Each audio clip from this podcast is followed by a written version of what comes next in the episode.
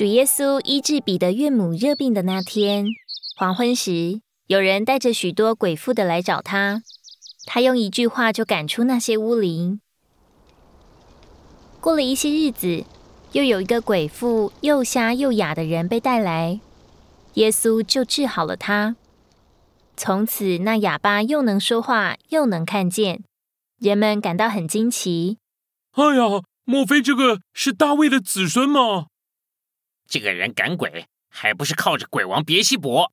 法利赛人嘲讽着耶稣，就对他们说：“凡国自相纷争，必致荒凉；凡城或家自相纷争，也难站住。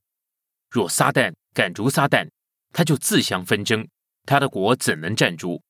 我若是靠着别西卜赶鬼，你们的子弟又是靠着谁赶呢？这样，他们就要审判你们了。”我若靠着神的灵感鬼，这就是神的国临到你们了。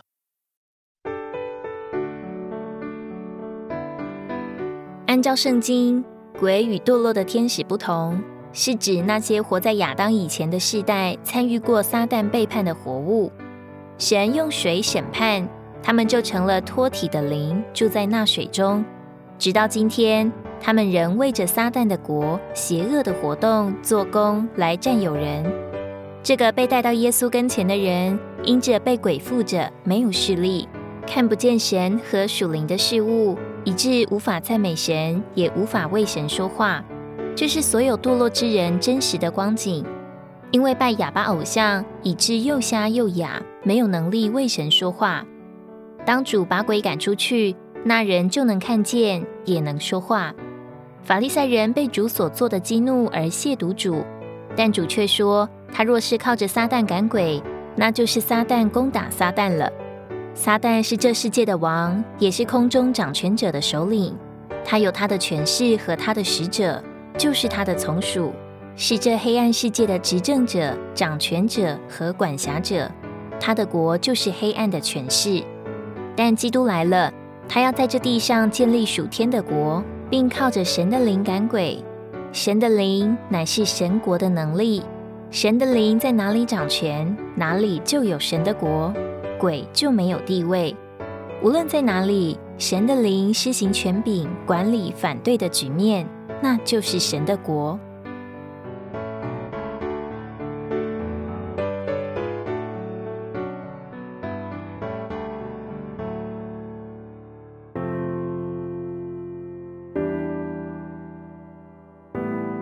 主耶稣接着说。人怎能进壮者家里抢夺他的家具？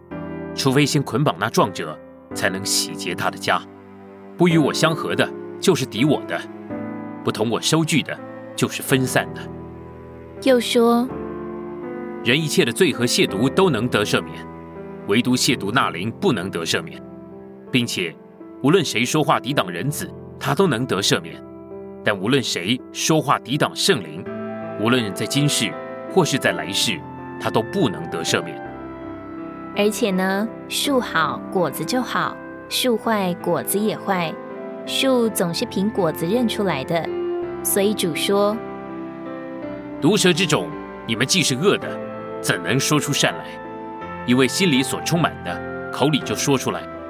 善人从他所存的善发出善来，恶人从他所存的恶发出恶来。”人所说的每句闲话，在审判的日子都必须供出来，因为要凭你的话称你为义，也要凭你的话定你有罪。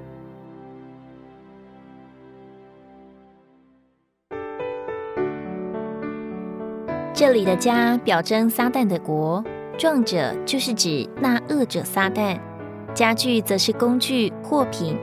堕落的人在撒旦的管辖之下，乃是供他使用的器皿、工具，是撒旦的货物，存在他的国里。人只看见主在赶鬼，没有看见他实际上是在征战、捆绑那壮者。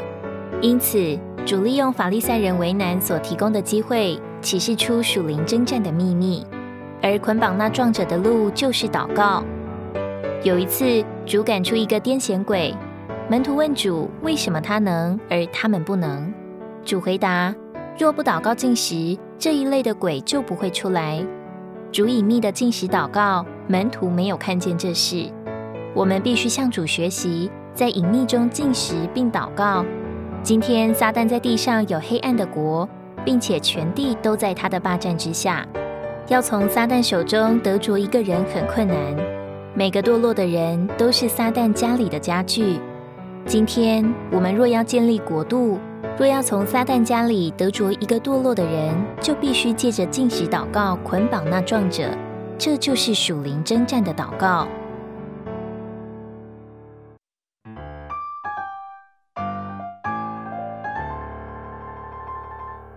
除了能赶出附在人身上的污鬼，主也能管理风和海。一天黄昏，耶稣对门徒们说：“我们渡到湖的对岸去吧。”正航行时，忽然湖上起了大风暴，波浪打入船内，限制船要满了水。然而耶稣竟然还在船尾靠着枕头睡觉。门徒叫醒了他：“夫子，夫子，我们丧命了！你不顾吗？”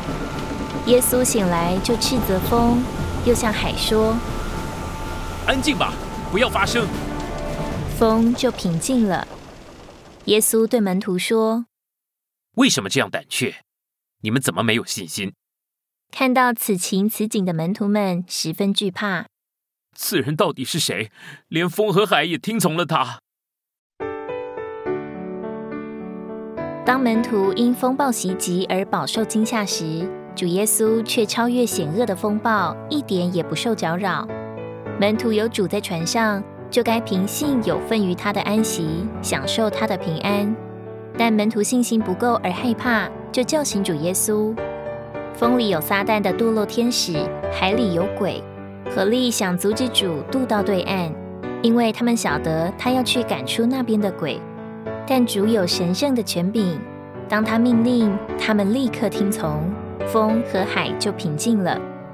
主能管理自然的环境，对付空中堕落的天使以及水中的乌鬼。这也见证他是宇宙的创造主，是蛮有权柄的创造主。我们不该认为，若是走主所命定的旅程，就会一帆风顺。相反，我们该预备好面对风暴。然而，我们不该因风暴而受惊吓，也不该注视着风暴。反之，该看见主与我们一同在船上，该注视主，该在意主的话。主在船上安息，我们也该学习借着呼求主名，与他一同安息。主应许要渡到对岸，我们就该确信，不论怎样的风暴来临，我们都可以到达对岸，并享受在主里面的平安。